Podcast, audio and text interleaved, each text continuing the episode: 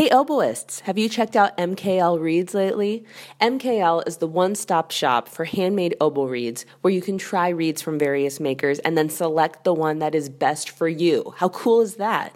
Visit mklreeds.com and enter coupon code double space reed space dish, all caps, for free shipping on your first order. Don't you hate feeling bored with all the music on your stand? Well, luckily, you never have to feel that way again. JDW Sheet Music offers a wide variety of chamber music pieces for wind players of all ages. Their catalog includes duets, trios, quintets, and even double reed choir pieces for beginner, intermediate, and advanced players. Each of the pieces on the site will include sample pages, audio excerpts, and short descriptions.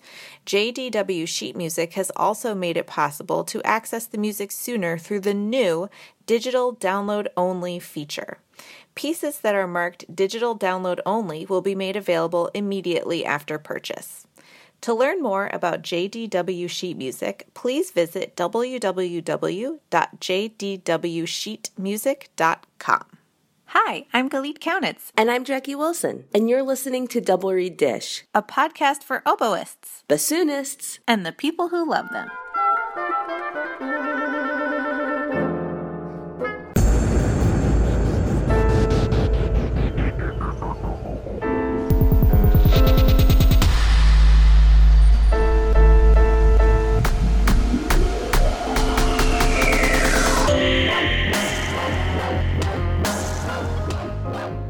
Galit, it is almost Thanksgiving break. Thanksgiving break.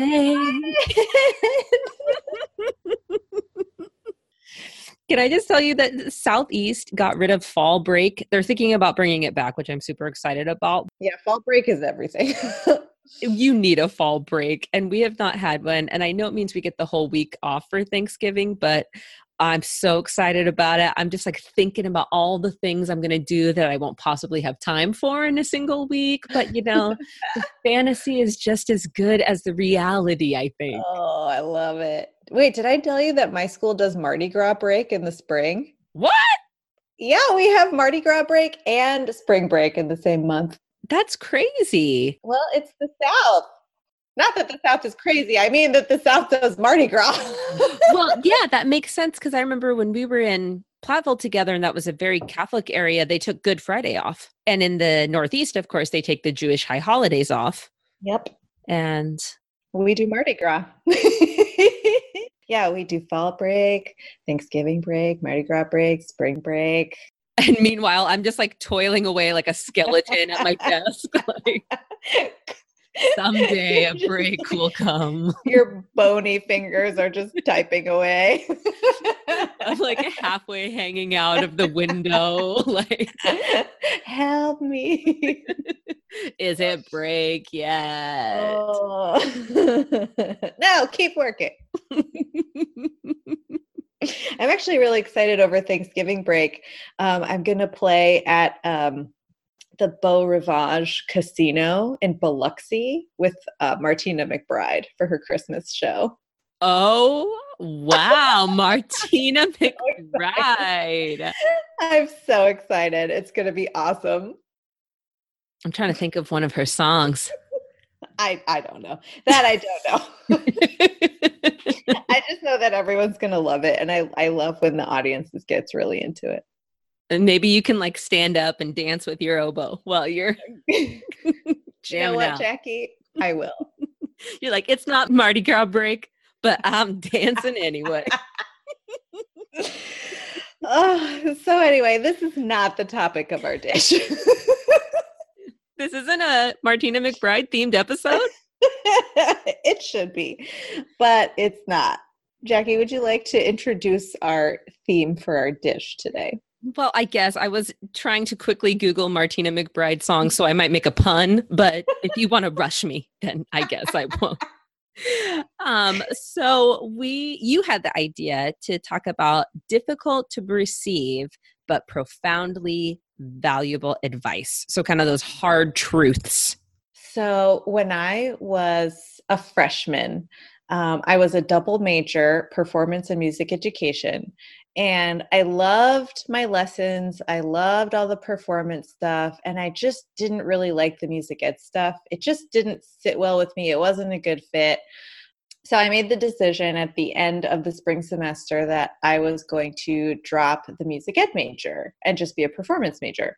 And I had told some of my friends, and after wind ensemble one day, one of the doctoral wind ensemble GAs came up to me and pulled me aside and said, Look, I heard you're dropping music ed. I think this is the biggest mistake of your life. You are not in any way good enough to be a performance major.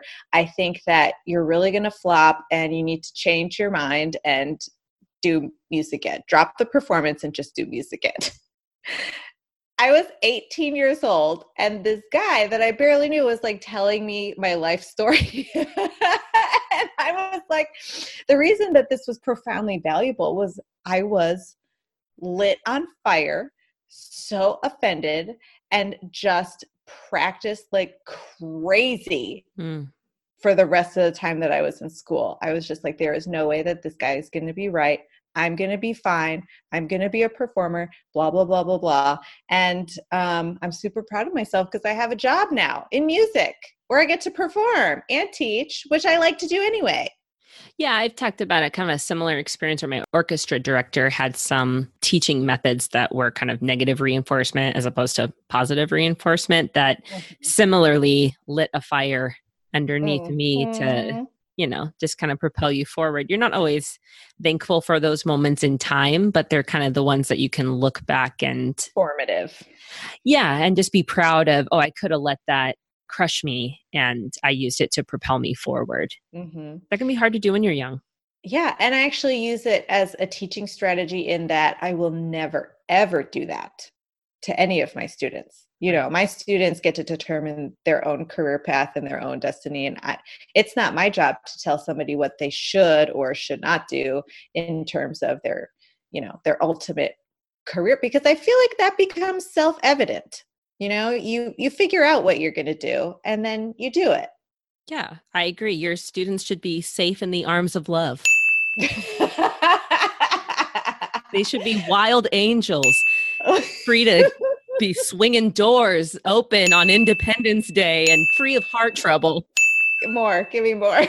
free of heart trouble.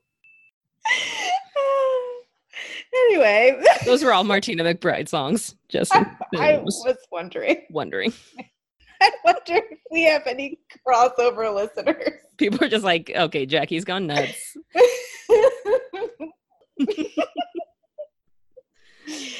Jackie, what was your profound, valuable advice? As I was thinking about it, one of the, I guess, hard truths um, came when I read The Big Leap, which I talked about. Oh, yeah. More toward the start of the podcast. But The Big Leap is essentially about time management and the, the importance that you assign to different things. Um, so, without getting too much into it, the author says that pretty much anything that we do, is in one of three zones the zone of apathy, meaning I don't play golf well, but I don't care to play golf well. So who cares? That's the zone of apathy. The zone of excellence, which is where we do the majority of the things that we care about. And then the zone of genius. And we think, oh, LeBron James, he's in the zone of genius at basketball. Mm-hmm. And um, the big leap is the idea of the fact that normal people typically live their every day to day lives in the zone of excellence. And that if you ever want to be in your zone of genius, you have to act like people in that zone do. And then, regardless of, um, you know, if you ever become LeBron James or Michael Phelps, the activities that you fill your day with are fulfilling because you're pursuing that which is the most important to you. And he uses the metaphor of like, if you went home right now and your washer had overflowed and your whole front room was flooded, you would find the time to clean it up. Right. You would make the time. So when we say, oh, I didn't have time to practice today, or I didn't have time to make reeds today, or whatever it is, essentially, if that's your dream and that's your goal, you have to treat it like a washer flooding your front room. Yeah. And I went, oh my gosh, this makes so much sense. And I was just kind of bopping along. And then I had this of like how I had not been spending my time. and the mm-hmm. hard truth was kind of in retrospect of what I could have done if I had learned some of the lessons that I know now in my late teens, early 20s. Mm. Well, they do say that youth is wasted on the young. uh, totally. And I, I'm sure everyone can relate to some aspect of that, but that is a hard truth when you're like, oh, if I could just talk to baby Jackie and tell her what I know now. I guess my hard truth is that hindsight's 2020. yeah, I just to, and that's not a Martina McBride song. There's no traffic in that extra mile, right, Jackie? so we asked the listeners about their hard truths. Mm-hmm. And we got some great responses. Andrea says, criticism is part of our job. The sooner you learn how to deal with it, the better it will be for your career. True, true, true, true, true.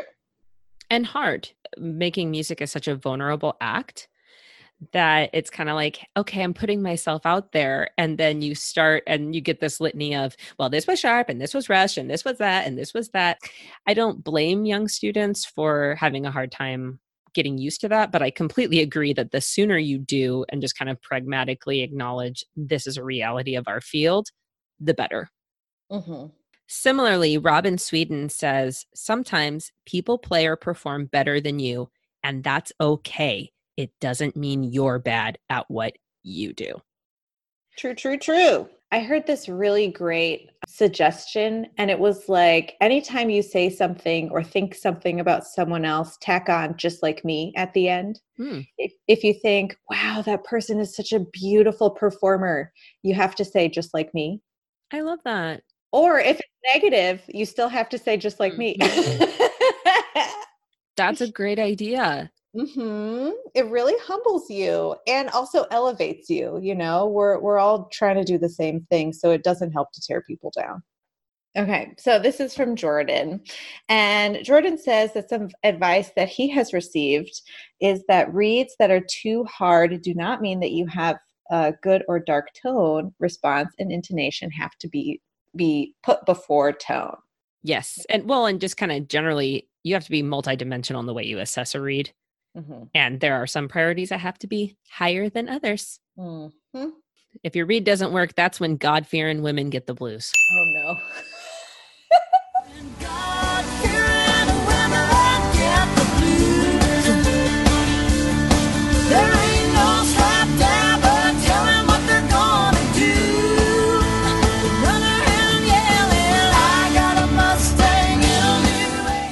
Hey guys, let me tell you something. Jenna Ingle loves the oboe. She's built her business on providing high quality handmade reeds, education, and a sympathetic ear to oboists across the country. When you order from Jenna Ingle Reeds, you get prompt communication, reeds or cane handcrafted to your specifications, and cheerful, friendly customer service. All orders are mailed within one week, sometimes much faster. Single orders and monthly reed subscriptions are also welcome, and she's going to work with you to find the right combination of response, resistance, stability, and flexibility that's right right for you. Double Reed Dish listeners can use the code DISH, that's all caps, for 10% off your first order at jennaingle.com. Everyone knows that Jende Industries is known for their reed knives, sharpening, and overall amazing quality and service in the double reed world. But there is so much more going on at Jende Industries. Did you know you can get oboe and bassoon reeds from Jende Industries Artisan Mall? The Jende Industries Artisan Mall is like a farmer's market filled with talented local and regional reed makers selling their reeds. It's a great way to try out some new reeds from new makers. Who knows, one day they may be your reeds for sale. Add the code DRDJende, all caps, no spaces, at checkout and get 10% off any Jende reed knife, maintenance kit, reed knife sharpening book, cutting block, and reed tool roll. Visit them at www.jendeindustries.com. Oh, and they're more than just reed knives.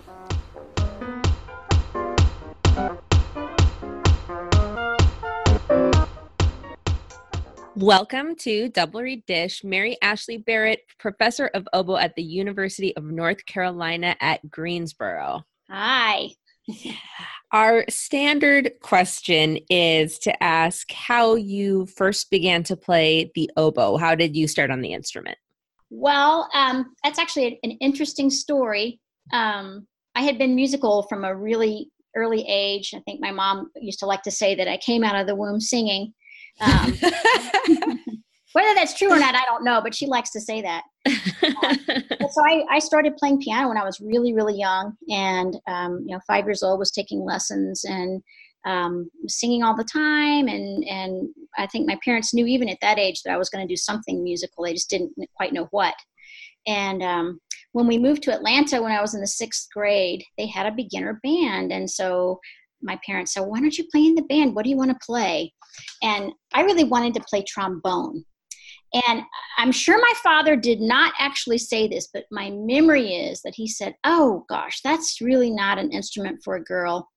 Maybe play something else. Now, I mean, my father's very liberal, so I can't imagine that's really what he said. But my my 11 year old memory, that's what it was. So uh, I started on the clarinet, and there were four people in my band class. And because I already knew how to read music, my band teacher could see that they were going to lose me if they didn't do something to keep my interest. So uh, I think I played clarinet for a couple months, and then finally the band teacher pulled me aside and he said, "You know, I just don't think clarinet's really the instrument that you should be on. Why don't you think about playing the oboe? We have instruments here. Your parents wouldn't have to rent anything." So they had a Linton oboe that was, you know, the bare bones, basic, no low B flat key, no left F key, and we ordered a reed. We ordered a fiber cane reed. It was going to take three weeks for it to come in.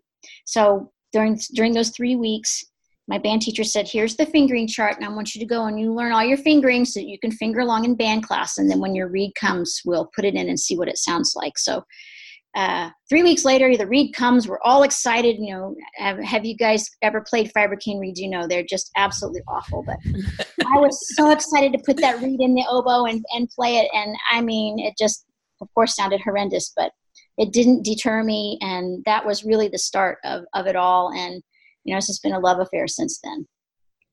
Can you talk to us about your journey to being a professional oboist and how you got to where you are today sure um, i really was consumed with music even even back then even playing those fiber cane reeds uh, we my father taught at the Lovett School, which was a, a, private school. It's still there.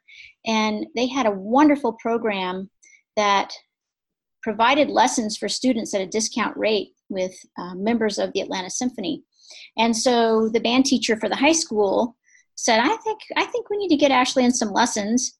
And so um, they hooked me up. Actually, I studied with um, a lady that played bass clarinet, and her name is Judy. I don't remember what her last name was, sadly, um, but she was a doubler, and so she was my first teacher and she really got me started right. You know, I ordered reed tools right away from Pat McFarland, and um, they just got me started on on that professional track so early. And uh, when I got into high school, they had a Loree oboe there in that high school, and so I was able to play on that instrument for for quite a long while. And then we moved to Charlotte for the rest of my high school career, and and I uh, took lessons with the first oboe Hollis Ulaky in the Charlotte Symphony and played in the youth orchestras and I just did music. I, I that was my whole thing. You know, I studied hard and then I just did music every day, all day. And so I just couldn't imagine not doing music. So um, I attended Carnegie Mellon for the first two years of my undergraduate career, and then my dad uh, decided maybe we should find out how good you really are. Why don't you audition for some of the bigger schools and talk to your teacher and just ask where he might suggest you would audition? And I didn't really want to transfer, but to appease my dad, I said, okay. So I, I talked to Tom Fay, who was the oboe teacher at, at CMU at that time. And he said, hmm, well, that's not a bad idea. Why don't you think about going up to Eastman and, and playing for uh, Richard Kilmer? and see how that goes. And I, I took the audition and got in, and so transferred up there to finish my undergraduate degree. And um, then I took some time off before I started graduate school. I went back down to Charlotte because I had won a position as a utility oboe down there. So for two seasons, I played with them. And then went to Baylor for my master's, and then Florida State for my doctorate. And it, it took a while for me to get my, my first official uh, tenure track teaching job because I had decided that I really wanted to stay in the southeast. Um, I'm definitely a southerner through and through, and I couldn't stand the brutal cold winters um, up in Rochester. Was just uh, I just thought that was hell. I could not take all that wind and snow. so uh, it was really important to me to stay south of the Mason Dixon line and east of the Mississippi River. And as you all know, it's difficult to find openings. And so it just took a while for something to mm-hmm. come available. And, you know, I was lucky enough when UNC Greensboro opened uh, that I had a great day and everything went well and they offered me the job. So I'm starting my 21st year of teaching there. So it's just been fantastic. Did you always know that higher education was the path that you wanted to go down, or did that take some experimentation and, and thought? You know, at the time, if you'd asked me when I was in school, um, at first I would have said, Oh, I want to be a performer all the way. And uh, it became clear to me after doing those two years with the Charlotte Symphony that it's really hard to find a, a, a, playing position where you can earn enough money and, and not have to do other things. Um, and so I decided, well, maybe I should start looking into the teaching route. And um, so that's what spurred me to go on back to school and get those two final degrees. It's interesting though, not too many years ago, I was looking through some old papers. My mom was wanting me to clean out some of my stuff she still had. And I found a piece of paper that uh, had written on it from high school where our band teacher had said, why don't you write down what your career goals are? And I had written down uh, play in the orchestra, and teach college in North Carolina. And I don't remember that at all, but wow, wow. look, I really hit it right smack in the middle. Wow. Yeah. Um, I also took some years off in between degrees, and uh, it also took me a while to find a higher education job after I graduated from my doctorate. And I remember that being very emotionally and mentally difficult. Mm-hmm. Um, was it difficult for you? And if it was, how did you deal with it? And what advice would you give for those people who are out there dealing with the same thing? Uh, of course, it was difficult because you're you're anxious to get, your life started, you know, and put down some roots. Uh, um, I know for most of us who have gone through the terminal degree, you know, you're moving constantly. It feels like for me, it was every two years I was moving somewhere. And I really longed to have a place where I could just finally put down roots and say, okay, this is home, and um, this is where I'm going to stay for a long period of time. Uh, it's definitely more than two years. Um, my dad had always raised us to, to believe that you can do anything you want to do. You just have to really work hard at it and you have to be patient. And so I guess I kept that ideal ever in front of me. And um, both my parents have gone through the th- terminal degrees, and my dad taught in higher education uh, until he retired not too long ago. And so I had good role models in both my parents, and um, so they were very supportive and encouraging to me um, about just you know keep trying, don't give up, and keeping your feet involved. You know, keeping your your um, playing and going out and doing teaching and uh, staying in that limelight. I think just to keep yourself viable as a candidate would be really important. And remembering that you've got a great network of people that you've been exposed to, and to take advantage of that, you know, contact them and, and set up opportunities for you to go and, and do some teaching wherever they happen to be and um, attending conferences and just trying to be as visible as you can in the field. I'm, I'm for sure that's really, really critical um, as you're trying to navigate the path to get that job because they are few and far between. Although I do think that you know people of my age now. I, when I was at Florida State, the dean there said, you know, in the next ten years, there's going to be this big opening. The floodgates will open. All these people are going to retire, and um, there's going to be lots of jobs available. And it was true. I mean, I had to wait five years, but then it happened and i think the same is going to be true. In the next 10 years you're going to see people of my age getting getting close to that retirement age and so there's going to be some more openings available. And and so again yeah you just have to be patient and and stay the path i think.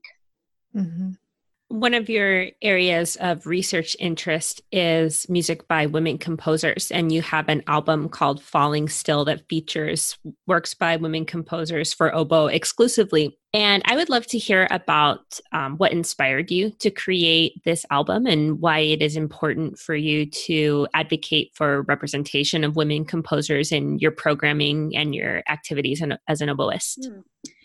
You know one of the things that you have to do when when you're in higher education is is have some sort of publication something that's tangible. It's not just you going out and just and performing concerts although that's a large part of it. But certainly people that are not involved in the arts they want to see an artifact something. And so for my school uh, most of us in the performing field choose to do some type of a recording.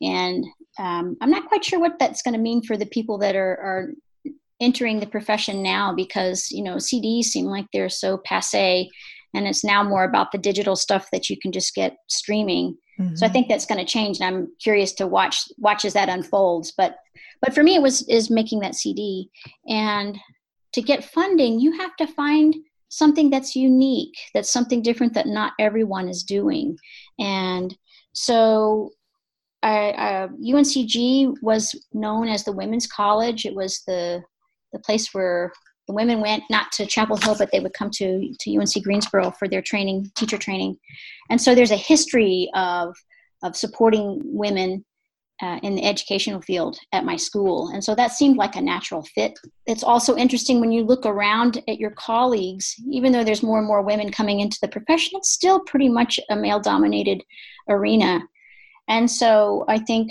trying to encourage women composers and giving them some support is so vitally important right now. Um, so I just felt like it was a win-win every way I looked, and um, was lucky enough to get the funding to be able to support that project, and had a great time putting together that CD. And you know, hope hopefully I can get another one out in the next um, four years and see if that can't be a volume two to that to that start that I made. As a follow up, I'd be really curious to know if, um, in the process of researching the CD, if you discovered any hidden gems or lesser played works that you'd love to make our listeners aware of, anything that's not so commonly played. Well, I, I did enjoy the Nancy Galbraith a lot. I don't know how, how much that gets played. I think it's it may have another recording out. Um, I'm not sure about that one. Um, and certainly Alyssa Morris, everybody's is, is, she's becoming a more of a household name. She's so much fun. Her music to play is, is quirky and interesting, and has got um, poignant moments and comedic moments. And you know, I certainly enjoy playing her music quite a bit. You know, there's just not that much that was out there. So when I was doing most of my research, it seemed like actually the Canadian composers were getting far more support from the government to produce their music than I could find here happening here in the United States. And not so surprising when you see every time that cut happens in the United States, it's always the arts that seem to suffer the mm-hmm. most compared to anybody else. So, so perhaps that's part of the explanation. But um, um, I don't, I don't, I don't know that I would say I found any hidden gems. Um, anytime I play a piece, I just I try to immerse myself in it. You know, the Emily Doolittle was a lot of fun to play and um, Chinese music was also fun. So um, I would just encourage everybody to pick something, pick pick whatever it is that you're that you're going to be um, excited about and, and energized about, and and push it forward and and make that be your focus for your your performing of that year. And if it's a particular person or a, a genre of of music, let it be that. Um, that'd be my best advice. Do you have advice for women who are coming into the higher education field and men who wish to be allies to women, or maybe challenges that you have faced that you would like to um, give us some insight on or address in any way? I think when you when you first start your job, and this would would be for anybody, you're always treading carefully because you're not quite sure what's expected of me. And i don't want to say the wrong thing. It was so hard to get this job.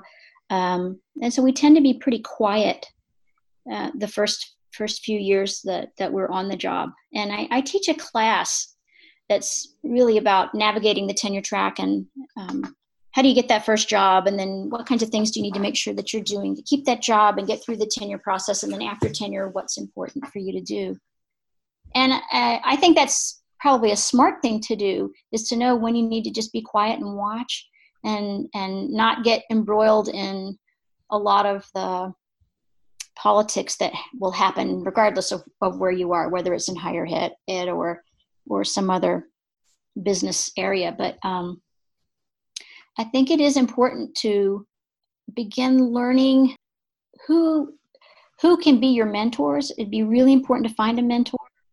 And when you have questions, you go and ask them first before you step in something maybe you don't want to step in. Mm-hmm. And um, and then you know talk through things with them, and then don't be afraid to be vocal. There's ways to to be able to speak up and and make your opinion or or your ideas known without looking like you're the young hotshot who thinks they know everything.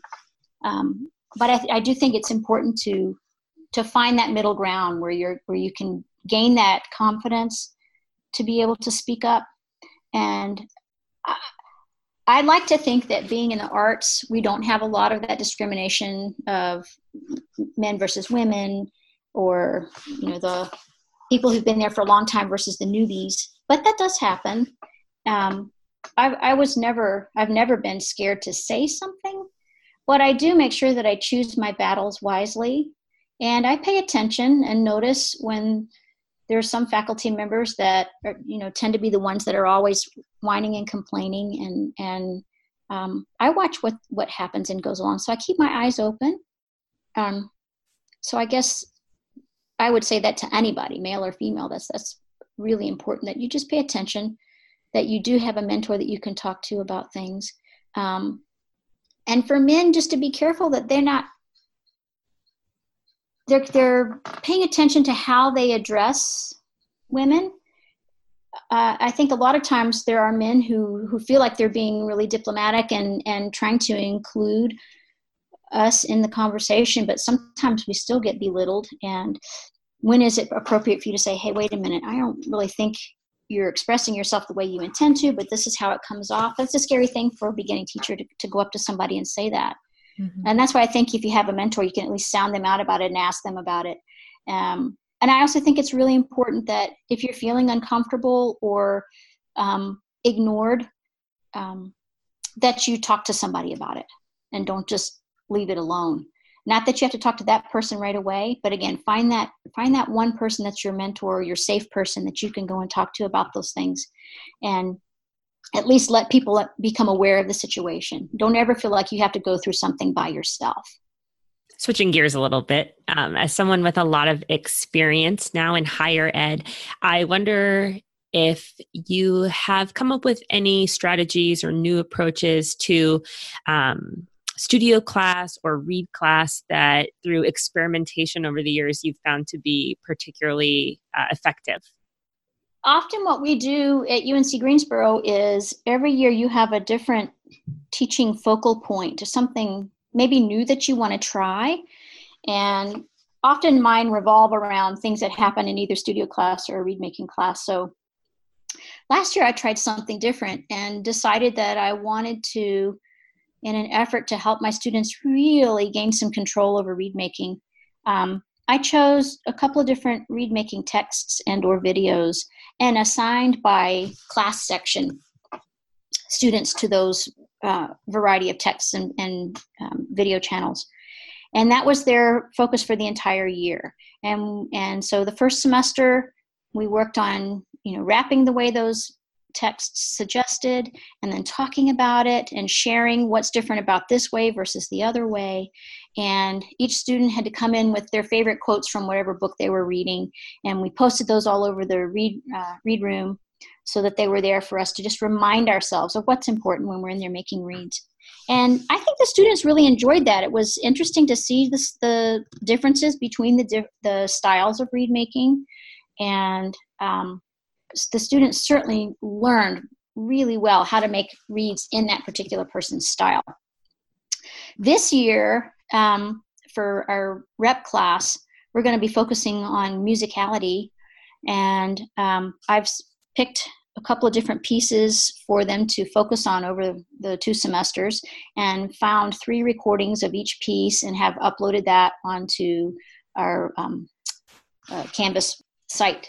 And they will be responsible for sitting in front of the score with their pencil and their metronome and making note of the subtle differences of each performer and where do they change the dynamics or where do they change the articulation or how do, how does their version differ from the other person's version? And they have to write a little synopsis of of each performance and then maybe talk about the background of the performer so they learn something about each of those players and maybe the background a little bit of the piece. And then if they had to pick a favorite performance of that work why would they choose that?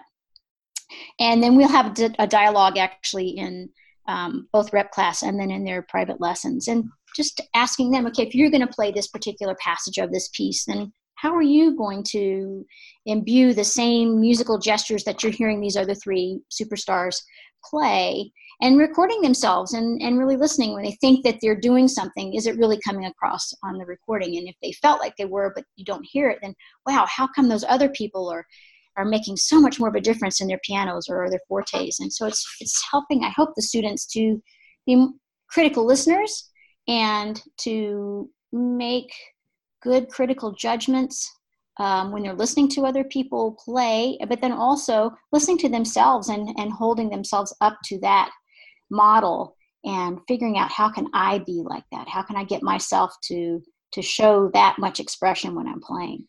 So that's our goal. We'll see how that goes this year. I'm excited to to unroll that on Friday this week. So that's a wonderful idea. I love it. I might steal it. yeah, I was going to say, are you currently accepting post grad bassoon students?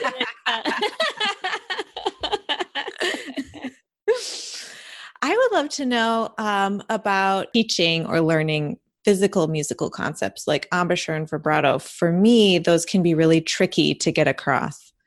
For embouchure, of course, you know, I think the majority of a uh, of of the students when they walk in the door are biters and that's the four letter word that we talk a lot about in the studio biting no biting um, and so we do focus on the embouchure certainly and um, probably the number one thing we work on freshman year is just trying to get off that reed and not bite and be on the tip and it's a challenge because you know we all have physiological differences i have what i call skinny chicken lips and so I can be on that tip and be fine with that. But you have somebody that's got a more full lip line and it's not as easy for them. They're going to have to be in a different place. So when you're teaching embouchure and, and replacement, everybody's going to look different. So it's, it's um, a little bit about feel and it's a little bit about listening to the tone.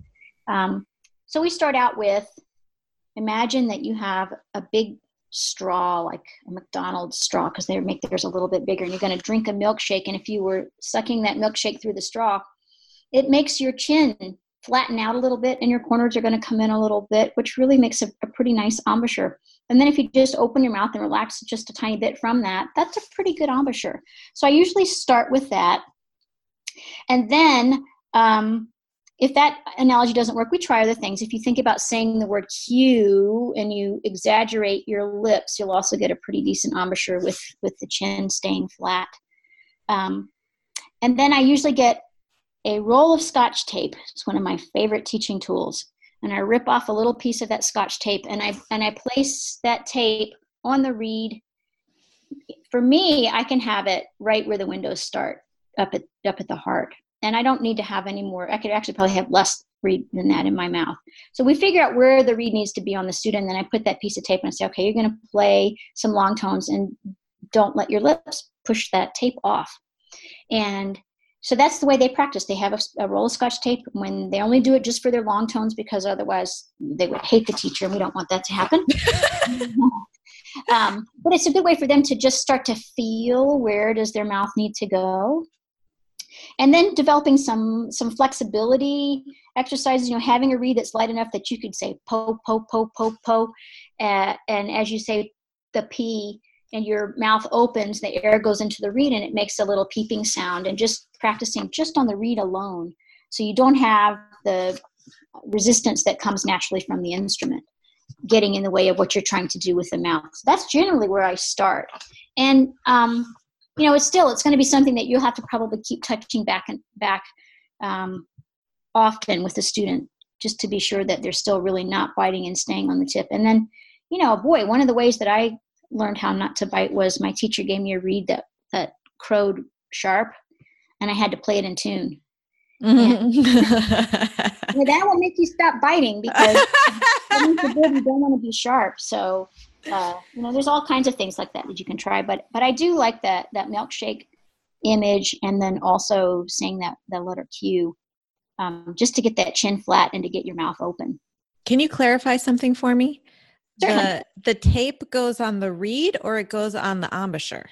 on the reed right on the reed. It's just it's not going to really dull the vibrations of it but if you stick stick the upper p- part of that tape um, right where the windows and the heart meet for me for my chicken lips um, i don't need to have more than that in my mouth and i and like i said i can have a little bit less. So then when you're playing if you allow that reed to roll in or you you start to bite your lips will just push that piece of tape right off.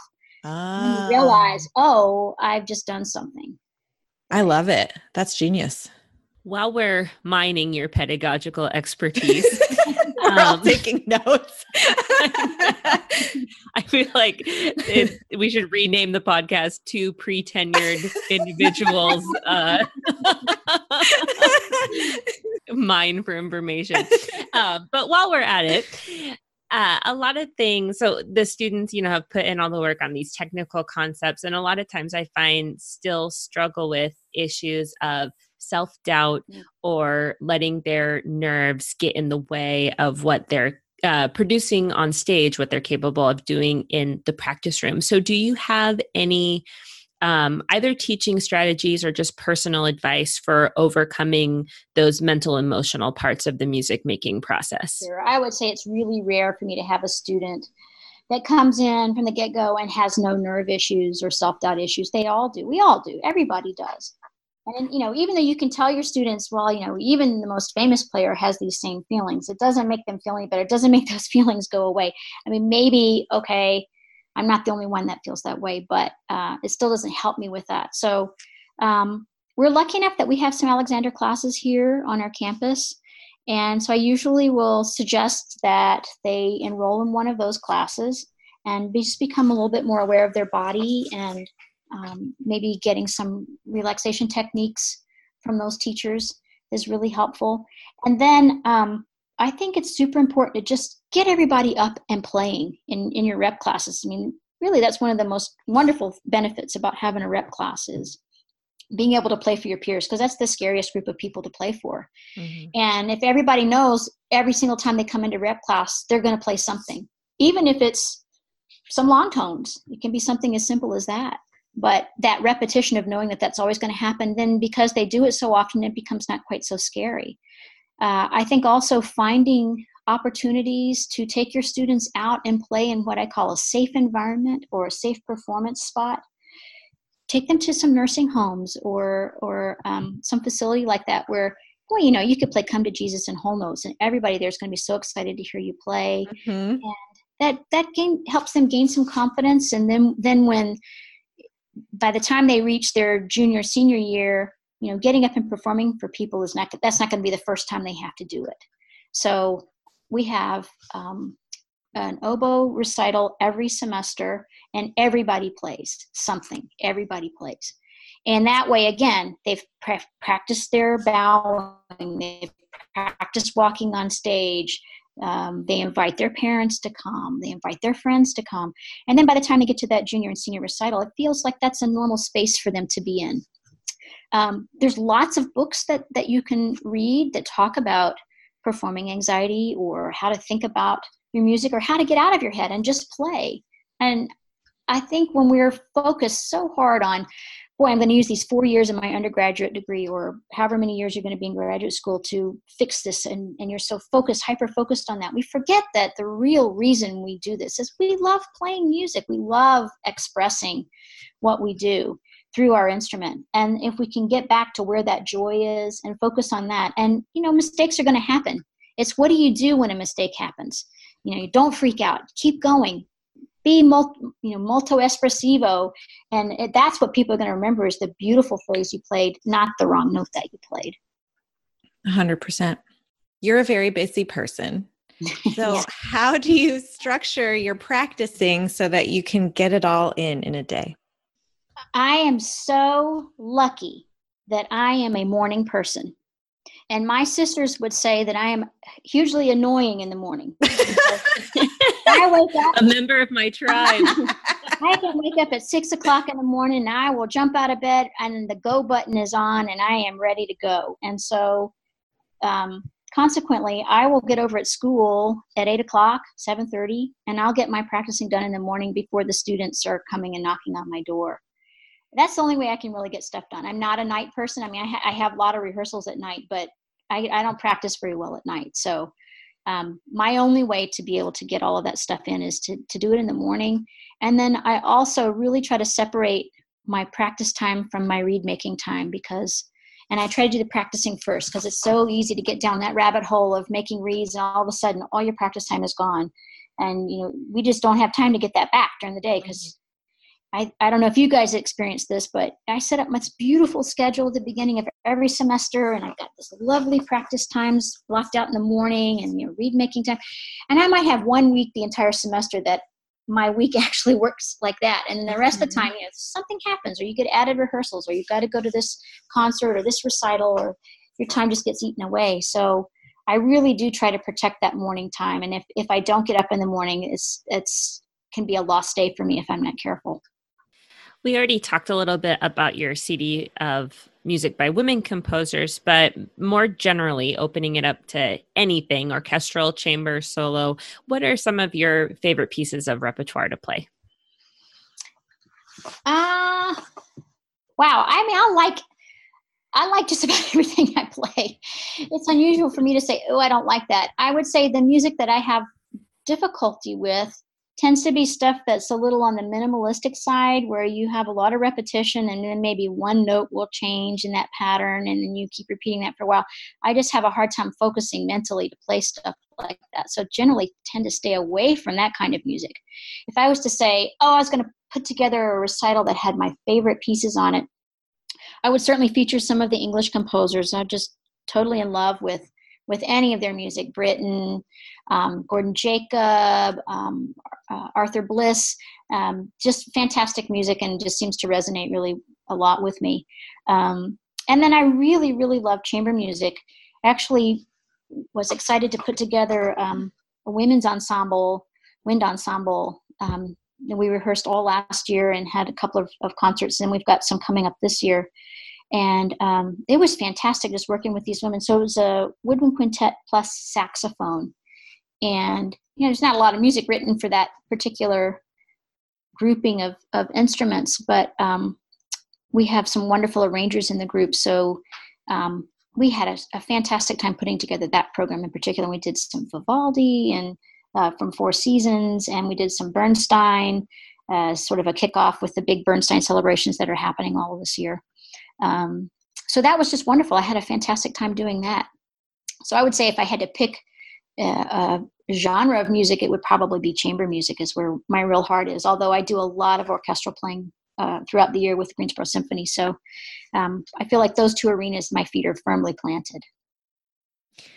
We love to ask this extremely unfair question of a favorite memory of a past performance. And if you're willing, maybe an embarrassing memory that happened to you on stage um, either or. Either or, or both. Or both.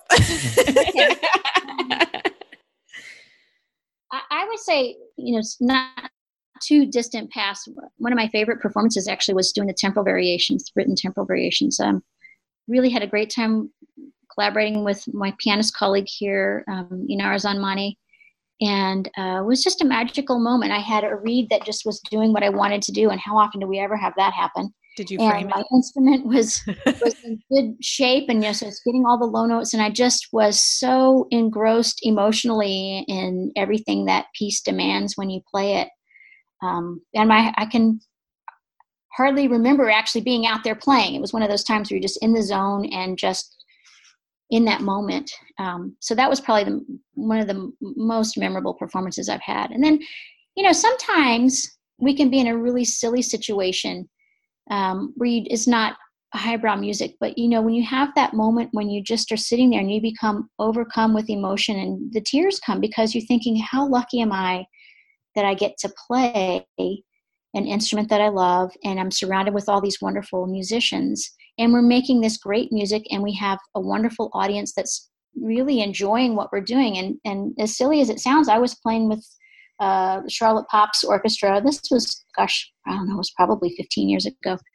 Um, and we were playing something silly you know disney thing under the sea i don't know what it was. But i just got overcome with emotion playing in that in that room that day. And I don't think we often allow ourselves to do that because we're so busy and it's really hard to quiet your mind and, and allow us again to remember why we do this. Uh, but that was one of those times. It was really a, a, a, silly piece of music, but yet it reminded me of, of how wonderful it is to, to do what I get to do. That's wonderful. An embarrassing moment. I don't know. uh, that's a tough one. I don't. I'm sure I've had plenty of them. Um, I'm the first one that jumped to my mind when you asked this was a long time ago. It was a learning lesson for me um, when I was in governor school in high school, and um, we had been playing a, a and and premiering a, a new piece of music, and they hadn't practiced us with how do you go on and off the stage when you when you don't play every piece and so you know you're supposed to get off quickly because there's another group of people coming in. And so you know we finished that piece and we didn't realize that uh, after the audience clap, had clapped uh, we stood up and we were going to get off the stage because the people had told us you know you make sure you don't dawdle. And so the whole woodwind section got up and walked off and it was you know the clapping wasn't done yet and the conductor was come out take another bow and here he is banging into all of us as we're trying to get off the stage quickly oh, it's pretty embarrassing. I learned a good lesson from that one. That's adorable. What a great image. of course, it was the winds that were like, bye, we're out. what advice do you have for a young musician who aspires to have a career like yours?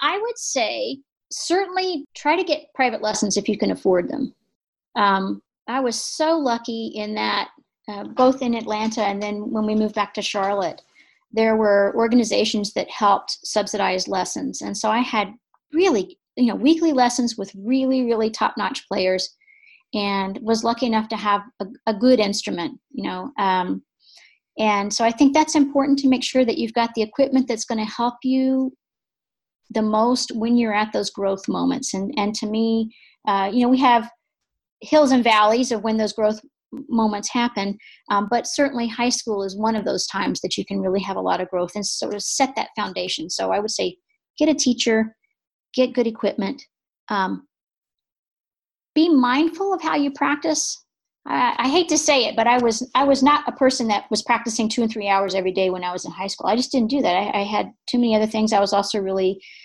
uh, academically gifted and um, had a lot of homework and and so I spent a lot of time studying and writing papers and that kinds of thing. But you know, if you can just have your mouth on that instrument, however much you can do every day. But I think having that repetition of on a daily routine practicing, I think is really important.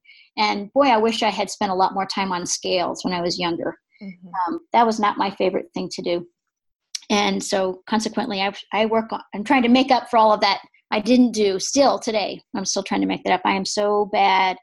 And it sounds weird that I would say this, but I'm not very good at playing forked F. you think that for high school kids, they would be really good at, at playing forked F because, you know, that's the first F fingering we all learn. Um, but I had I had teachers there like, no, thou shalt never use forked F. And so I was much better at using left F. And so when I have passages that I have to use forked F, I have to work really hard at that. So I think being able to to spend that extra time on your scales and knowing those alternate fingerings is really helpful if you can do that at an earlier age. Um, what else would I say? Um, try to try to take advantage of every performing opportunity you can, and then be a nice person. Because yes as you're marching towards a career whether as a performer or as a teacher um, you're going to meet lots of different people and some are going to be nice and some aren't.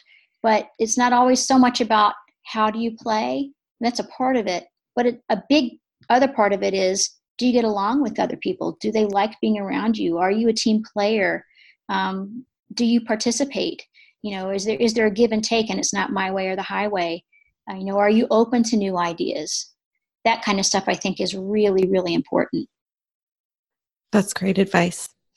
Ashley, it has been so wonderful to talk to you today. I'd love to close by asking what kind of upcoming performances you have you're excited about and where our listeners can follow up with you on the internet should they choose.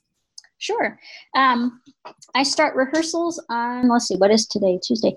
Uh, Thursday, um, there's a, a, a volunteer chamber orchestra that is going to be doing some concerts this weekend to raise money for immigrant families, really with the intent of trying to to help these families that have been torn apart the last couple of months by our government and helping them reunite. And uh, wow, we're going to get to do the Pulcinella suite, which oh, is one cool. that we all practice a lot. And this is going to be my first time to perform it, so I'm super excited about that.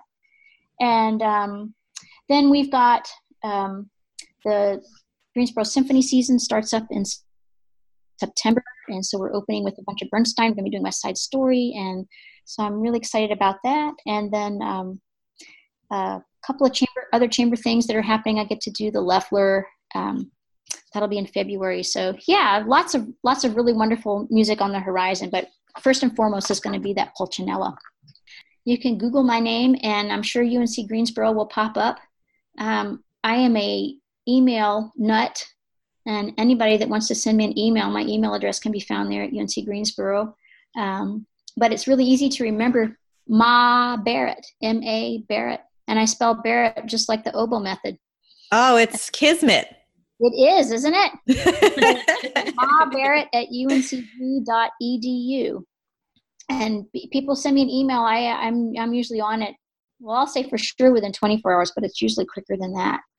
Um, so that's probably the best way to get a hold of me or find out what's going on uh, in my neck of the woods. Thank you so much. You're welcome.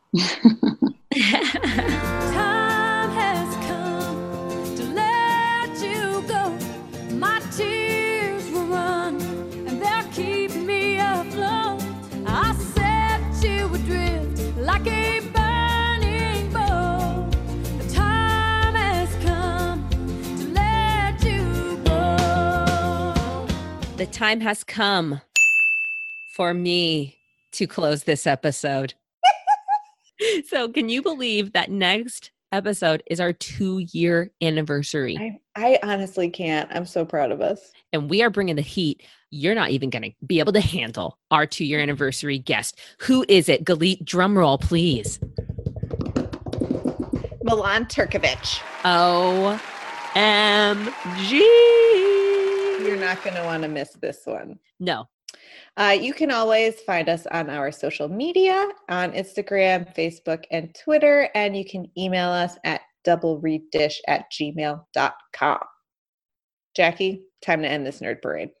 Go listen to Martina McBride. and make reeds. I'm so glad I mentioned that.